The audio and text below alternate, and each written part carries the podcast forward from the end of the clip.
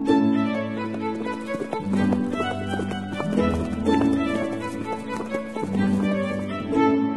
listening to Nick Luck Daily. This edition is brought to you by Fitzdares, by the Racehorse Owners Association, and by Thoroughbred Racing Commentaries Global Rankings.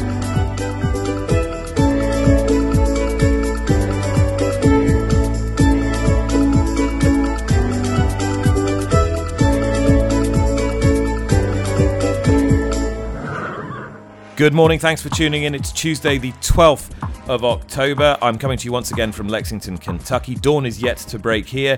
It has broken, however, in the U K with some sad news, and that is the death of the three-time Grand National winning owner Trevor Hemmings at the age of eighty-six. A much-loved, hugely popular figure. Lydia Hislop is with me this morning. Lydia, the loss of Trevor Hemmings will be very keenly felt. Somebody who I think everybody who, who met him feels very warm towards. He was a, a great supporter of, of jump racing, a champion and supporter of the Grand National through thick and thin, and became the joint most successful owner in the race with Hedgehunter's victory in two thousand five, Ballabriggs in two thousand eleven, Many Clouds in twenty fifteen. But more than anything, the, the, the personal element of him. He was a very approachable, friendly man. He was a genuine fan of the sport, of the sport, and he was humorous and warm, and he always had time and wanted to have a chat. So when he had the success such as Trebolgan in the R S A and Alberta's Run, dual win in the, in the Ryanair, everybody felt very warm and pleased about that. Um, obviously, he scaled back his operation last September. Um, he'd been financially quite hard hit by COVID, but he still had a tremendous strike rate and was able to enjoy last season's victory in the Ladbrokes Trophy from Cloth Cap, and also memorably from Vintage Clouds. I think his, that, the horse's fifth try in the Ultima, managing to win. Um, but yes, he's going to be hugely missed by the sport. Well, in a moment, I'll be talking to Oliver Sherwood, the man who trained Many Clouds to win the Grand National for Trevor Hemmings. But first of all, David Minton, the bloodstock agent who was alongside Trevor through all his ownership life. I put it to, to David that horse racing was more than just a hobby. It was a, a great passion. Completely. I mean, we talked every Sunday morning, virtually every year for the last twenty-five to thirty years. And his, uh, his love of it all from the breeding side. Obviously, you had stallions, he had mares, uh, uh, but the racing side was obviously paramount, and then the green, the yellow colours. Well, who will ever forget them?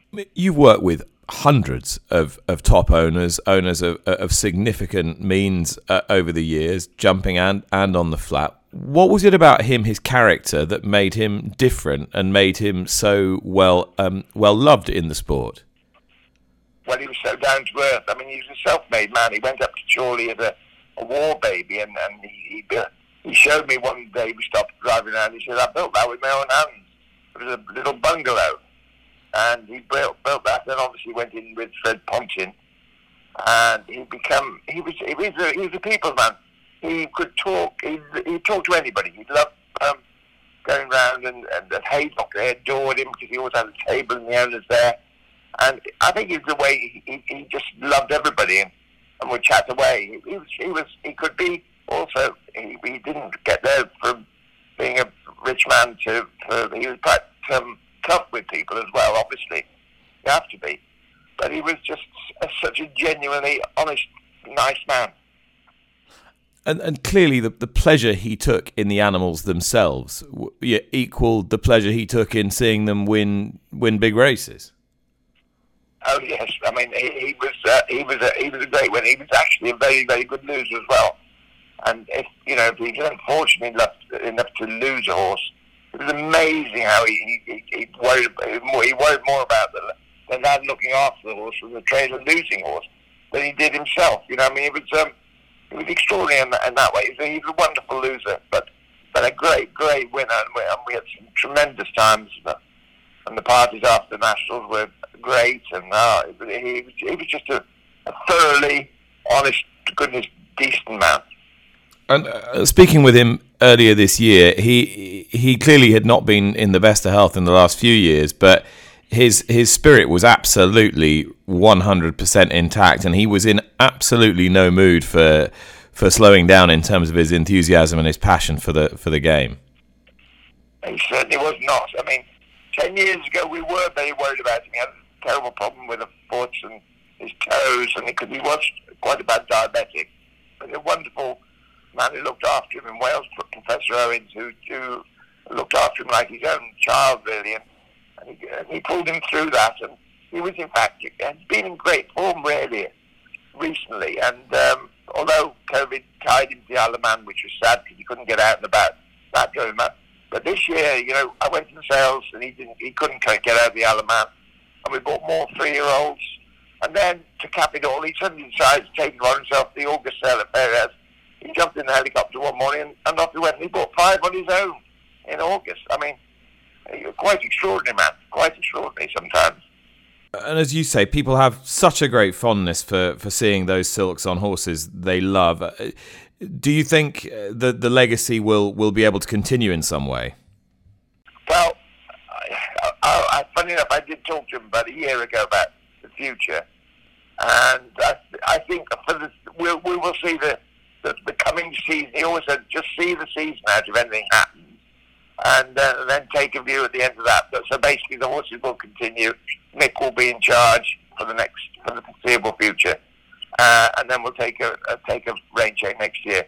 What will happen to some of the three-year-olds in Ireland? Yes, I don't know. I'm, I'm, funny enough, I'm just waiting. I'm just going to ring Nick in a minute and discuss it with him. I, I know an enormous shock to you all. Um, what a what an enormous uh, figure he's been for the sport. Thanks so much for talking to me and sharing your memories. Thanks, mate. Well, the man who trained Many Clouds and, of course, many more horses for Trevor Hemmings over probably nearly three decades is Oliver Sherwood, who who joins me now. Oliver, uh, what was your reaction to, to the news last night? Tremendous shock, uh, really, because uh, I, I talked to David Minton, who, who buys a lot of his horses every Sunday virtually, and I always ask, how's the boss? And he said on Sunday, in great fettle, talking about Preston North End, and obviously some of his horses getting ready. So uh, to get the text or, from Minty last night was, I couldn't believe it. Um, and uh, apparently it was all very sudden and uh, went in his sleep, or sort of having sat down and everything. So good way to go, if it is a way, way to go, but just tremendous shock. Just a, a proper man. He understood the game. Um, he understood the, the ups and the downs. Uh, he let us get on with it. Uh, uh, and he didn't try and ask where to go or what to do or anything. He just let, let us get on with it. Um, it was just it was just a lovely man to deal with. And on top of that, as I said uh, early on today to somebody, he was a proper gentleman. He was just a terribly nice man. Uh, forgetting the horse side of it, he was just a just a, a, a gent, and it's very unusual for that, for somebody, without sounding snobbish or anything, for somebody to come up from the roots he came from to finish up where he was was a testament to his own um, personal uh, uh, demeanour. He was just a remarkable man. The journey with Many Clouds was a was a remarkable one in itself, and, and one that I, you and, and most people in the sport would never experience again. Tell me a little bit more about his his own role in that, his part in that. Uh, well, well, go go at the finish. Start with, without Trevor Hemmings telling, asking me to, or telling me to run him in the National, I wouldn't have run him in the National. So that that's the end of it. So that's. That's his his uh, strength on that department. The rest of it, uh, I always used to go up, or still go up in the summer, to look at the horses at, at the stud, uh, which is just north of, of, of Manchester uh, and, and Haydock in racing terminology. And I, I'd look at the horses, as do other trainers, and I just loved this horse by Cloudings, who then wasn't particularly fashionable as a stallion, and. Uh, I I fell in love with him and just saw, oh, what a cracking horse he is to look at, and blah, blah, blah. And then uh, the end, end of July time, you get a phone call from Mick saying, right, the box is coming down with X, Y, and Z. And he said, uh, there's a couple of horses of mine which I had the previous year. Oh, and by the way, we're going to put that Cloudings horse on for you. I thought, oh, great, fantastic. Because he did say to me when I was up there, Mick, that the Cloudings would probably stay up north. It might be easier racing for them. Uh, for the Cloudings horse. Anyway, he came down and uh, say the rest is history. Uh, after his novice chase campaign, the Hennessy was always on the on on on, on the agenda, and it's very unusual, as you know, and most people who understand racing know, to make a plan and to actually come off is quite unusual. But the plan worked. and uh, that was hugely satisfying for everybody concerned. Uh, and then obviously we went on to the Cotswold Chase, and when he won that race, uh, we were going to go for the Gold Cup. And uh, that w- didn't work. He just didn't fire that day, with due respect to the horses in front of him. And then I, uh, we thought he got had enough and gone over the top. And it was Trevor who said, "Well, look, come on, it's either the Nationals or, or nothing, or out in the field." And I was sort of toying with the idea of Betfreds and other races like that, which is ridiculous. And so we, we ran in the, the National, and, and he won. So, I mean, without him, I wouldn't have run him in the National, and we wouldn't have won a National. So that is all down to Mister Hemmings. Uh, and uh, clearly, you know, Many Clouds touched a lot of people's hearts, and you lost him in tragic circumstances at Cheltenham. Uh, how much, um, how much did Trevor's support to you around that time matter? Oh, huge. Uh, I mean, Nick was there that day, uh, McMahon, and um, he rang the boss uh, straight away after he went, and Trevor knew straight away, and he was on the phone to us, um, and he looked after, in inverted commas, our staff for a bit of a, uh, uh, a few drinks in the in the pub to sort of commemorate him that, that night or that weekend.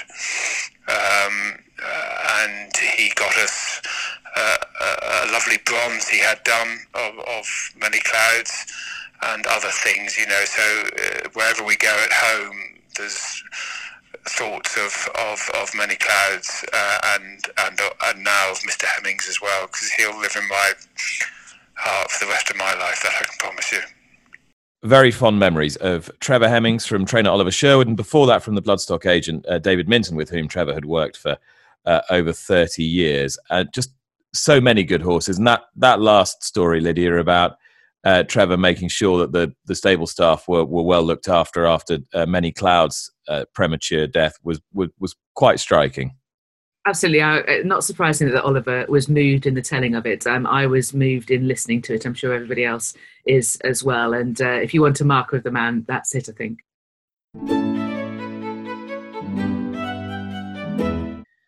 Let's move on to today's news. We'll talk about uh, Champions Day. You've had a bit of a chance to digest the, the entries. Uh, there were a few notable omissions yesterday, but still loads to look forward to.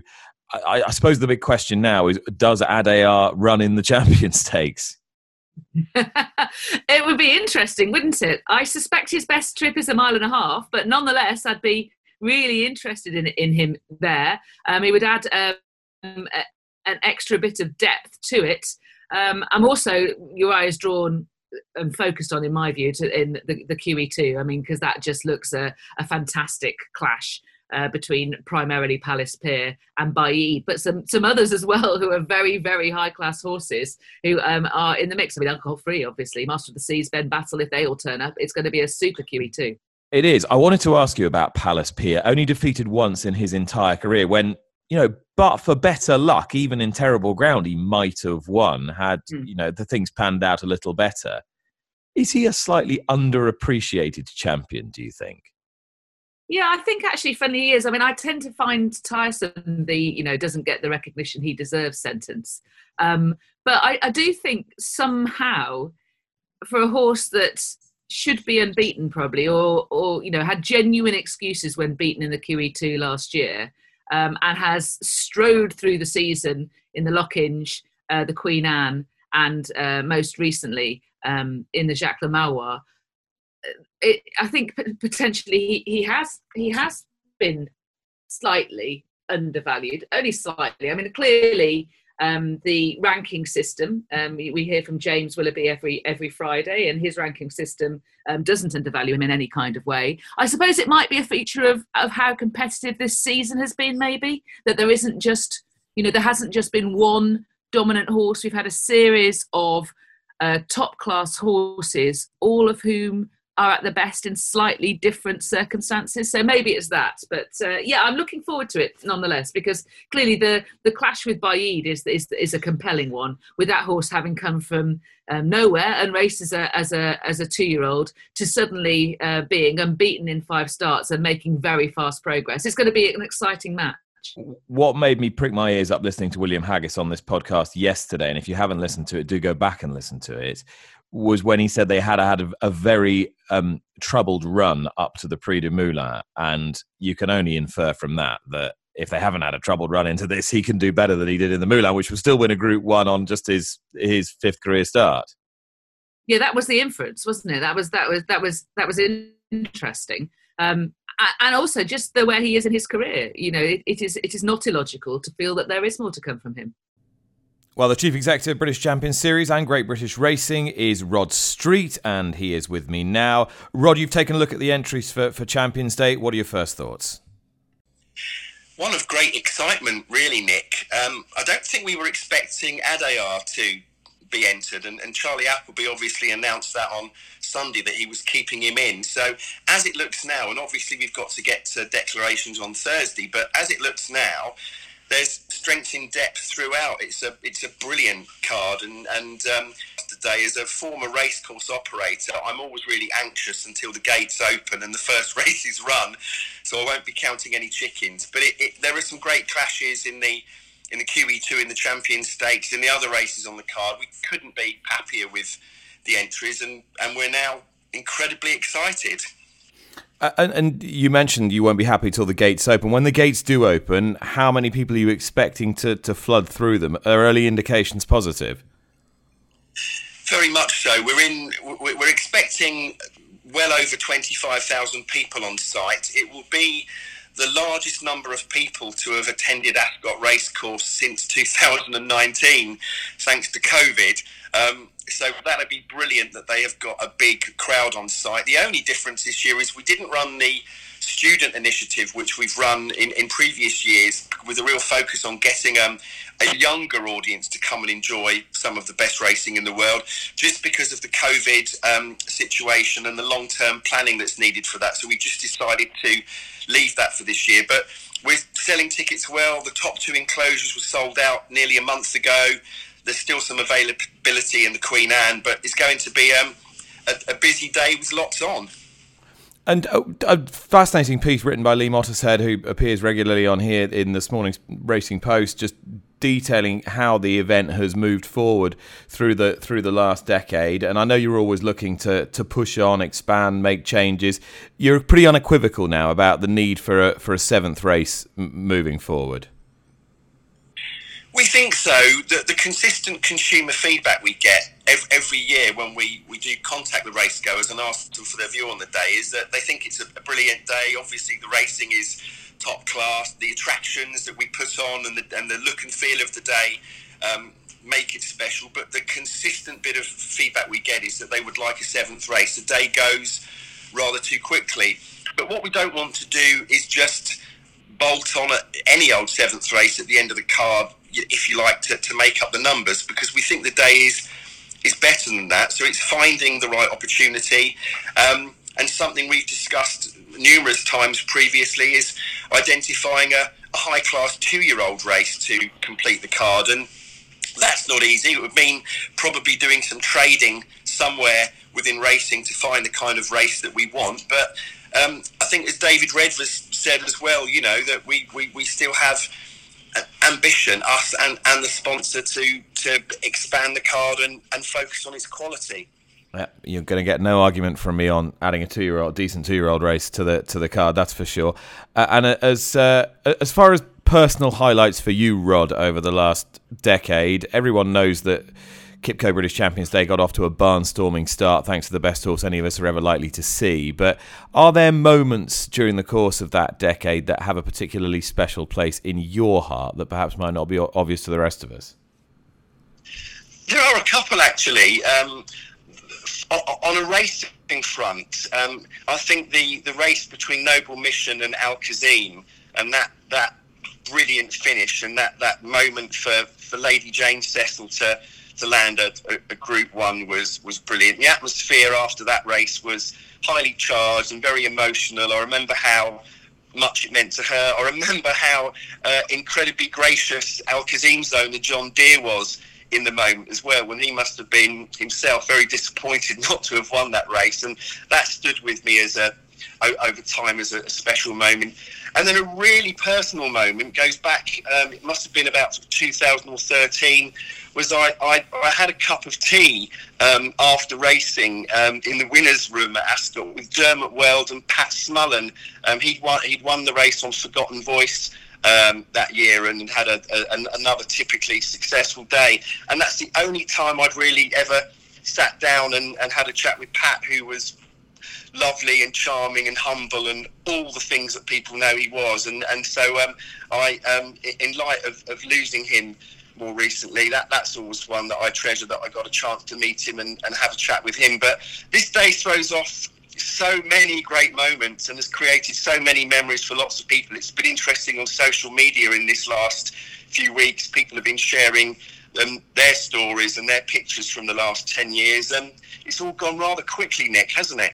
Rod Street, Chief Executive of British Champions Series, and an important announcement yesterday that the Queen, Her Majesty the Queen, was inducted into the Kipco British Champions Series Hall of Fame, which featured on the I T V News last night. Uh, this is not a uh, a decision, I'm sure, that was a particularly difficult one to, to take, Lydia, but nonetheless a, a, an important one, and it's good to see the Hall of Fame gathering some steam.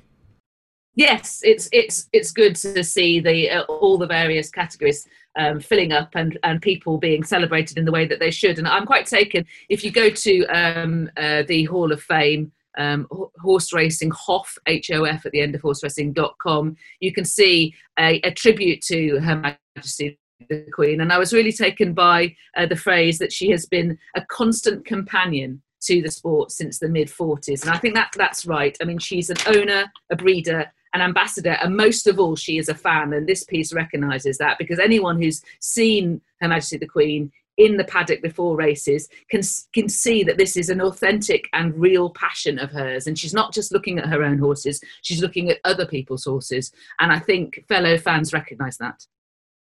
Now, Lydia, I want to talk about uh, the obligation on the bookmaking industry um, to produce what is known as a single customer view. Now, tell me what this is and why they have been asked to produce one. Okay, so a single customer view will uh, enable, in theory, different gambling operators um, to share information to prevent customers from losing unaffordable sums. And this is because of the concern about vulnerable people losing large amounts of money uh, via gambling, and that being allowed to, to, to essentially get out of control ac- across the industry. And this is why the betting industry is under such focus. Now, the Information Commissioner's Officer, Office has advised the Gambling Commission that the sharing of data may be lawful. Now, clearly, it, it, it seems to me that, first of all, that uh, legal arguments in this area need to be hammered out. We need more clarity on the legality or otherwise of any data sharing or, or the, the arena of data that we are currently in before we then move into the, the next system. And it's, it slightly concerned me that on the Gambling uh, Commission website that uh, Tim Miller, the Executive Director, essentially seemed to have said to the gambling industry, you know, you go away and find, find, a, find a system To, to, to sort this out, because I feel that some that, that obviously the, the industry, the betting industry, has to be at the, the core of this, at the centre of this. But I think it is absolutely paramount that there is independence, and that somebody independent has the casting vote, has the ultimate power here.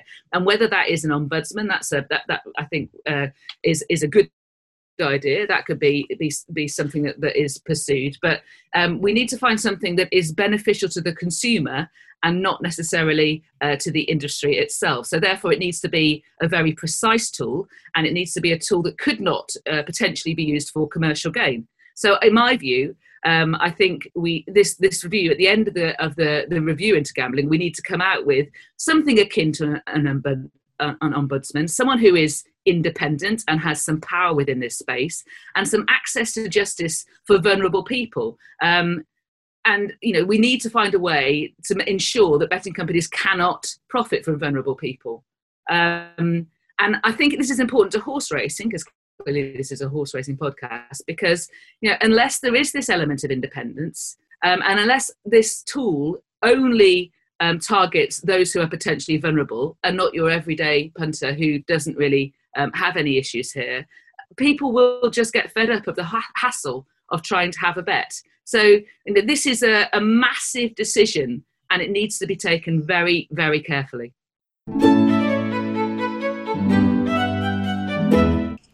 Well, I thought it was time for a Zaki update. You'll remember that before he ran in the Might and Power Stakes last week, Zaki had climbed to number five in the T R C Global Rankings, and James and I talked about this on Friday. Now, Zaki was beaten at long odds on at two to seven uh, the other day, and there were various theories as to why that might have been uh, ahead of his bid to win the, the Cox Plate, for which some bookmakers had already paid out. Uh, such a certainty was he considered by many of the Australian racing public. His trainer, Annabel Neesham, is with me again now. Uh, Annabel, what was your what was your view on the the race the other day? Yeah, Nick, I, I mean, I, I actually had a couple of runners at Ramwick, and I had a two-hour gap in between where he was running, so I I went home. I was very nervous. I was cleaning my blinds, actually, which I've never done. I was trying to keep myself busy. The house never looked so spotless, and... Um, Yeah, watching the race, I thought after a furlong it was over. Um, just, it was just those small fields. I don't, I know you have small fields in Europe, but the small fields here, they end up very much tactical affairs, and it just never really ran to suit. He was sort of restrained, and um, it, was, it ended up basically being a sit and sprint, and he was beaten um, by a very good mare who was probably a little bit underrated, I think, in the market. I think she's only lost once at Caulfield. She's a real Caulfield, Caulfield specialist, and it's it is quite a tight track, and, and a lot of horses don't handle it. And I I can't find an excuse with him pulling up. He's pulled up a treat. Um, touch wood, he's a very sound horse, and he seems very bright and well. But I think for him, all of his wins to date, he's been bowling along, um, and he's sort of hit the front quite far out, and probably his greatest asset is he puts lengths on them coming around the home bend, and he just didn't really get that opportunity that day. And um, look, I'm hoping that's the reason why. It, it was more tempo related than anything else. But yeah, needless to say, I was disappointed, but can't find an excuse with him. So we're just pushing on to the Cox Plate, and um, you know, he's still favourite for that race. So there's still a little pre- bit of pressure on, but I yeah I can't fault him. So I suppose I can be as confident as I can leading into a very big competitive race. Now, what what's the jockey situation with the Cox Plate? Because in Australia, am I right, the COVID regulations have meant that the jockeys aren't allowed to move between states, is that right? Or aren't allowed to move between jurisdictions?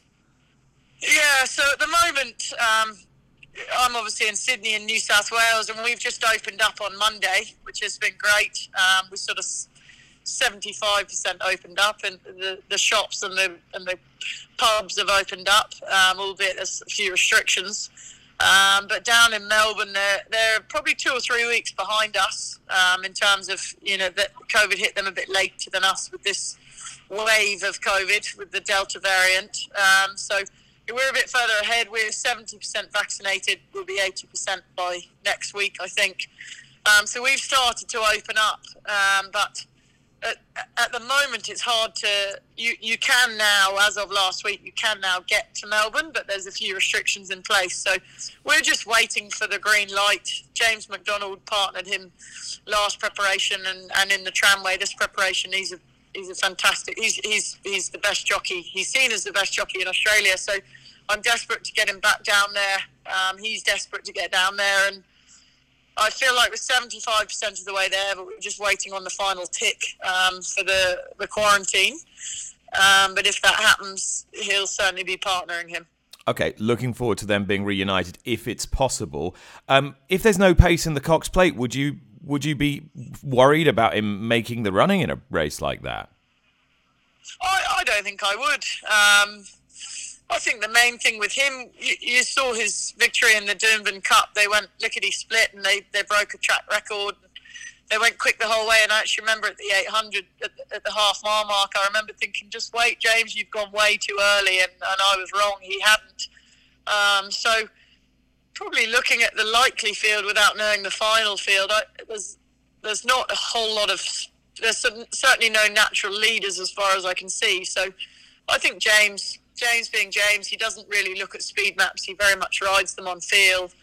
Um, but he, he knows the horse, and you know, he knows his greatest asset is that big stride of his. So if nobody wants to take it up, I, I suppose I wouldn't be surprised to see it. Um, it's always a bit nerve-wracking being the leader in a race, trying to win a race. But um, that's why you, you try and get James on, because he's the best in the business, and if he thinks that's where the horse should be, he's probably he's probably right. Now, talking of big strides, you've picked up Top Rank from James Tate's yard, and also Law of Indices from uh, Ken Condon's. They're two pretty serious horses to be going to war with. When when are we likely to see them out in, in Oz? Yeah, really exciting horses. Um, they've they landed on sat- late, very late on Saturday night, um, and with the lockdown, I wasn't able to see them till Monday, which was yesterday. Um, but yeah, Top Rank, he's a very big, imposing horse. I'm sure some of some of the um, English contingent have seen him. Um, he's a seriously good-looking horse, and he was a bit on his toes the first day, but um, this morning he, he looked pretty relaxed going around the track, and um, we could see him, you know, as close as two or three weeks' time. I think really for him, um, we'll be looking for the autumn with him. There's there's the Doncaster, which is a mile handicap, and you've got the Queen Elizabeth, which of course the Dave won. Um, and you know that's the pinnacle probably for the for those middle distance races. That's the pinnacle of our autumn carnival. So we'll certainly be aiming him at, at those targets. Um, we could see him in a couple of weeks, but there's only really a thirteen hundred metre race, which could be a bit sharp for him. But um, we'll just see how he works towards the end of the week. I haven't galloped him yet. Um, and Law of Indices, I rode him this morning. Um, And he gave me a beautiful ride. I said to Matt, who's looking after the horses for me in quarantine, we've got a, a lovely horse from Joe Lyons called Rev Duval as well.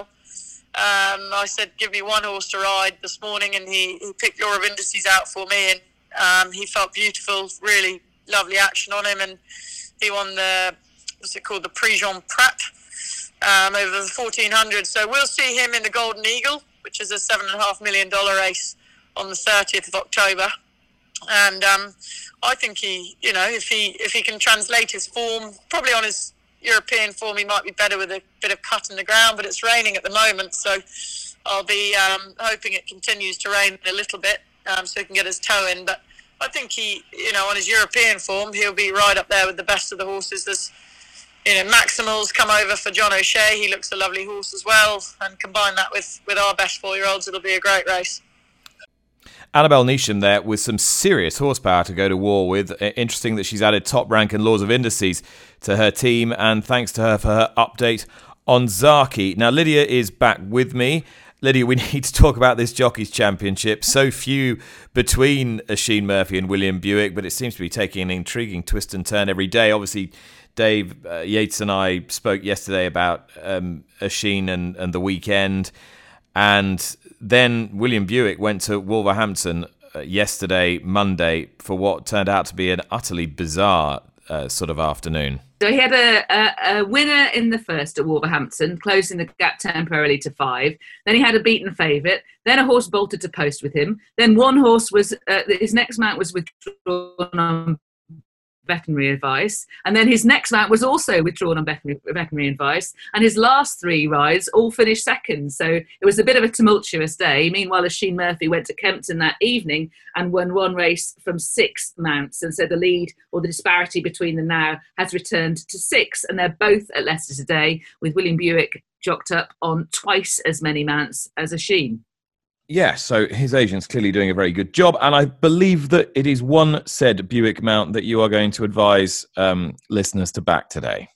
It really is. It's Persuasion in the three fifty at Leicester. That's a seven furlong handicap. This horse is lightly raced. We know he's going to handle the conditions and the track. He was second in this race last year. He's still feasibly handicapped. He's round the five to one mark. So that's Persuasion in the three fifty at Leicester.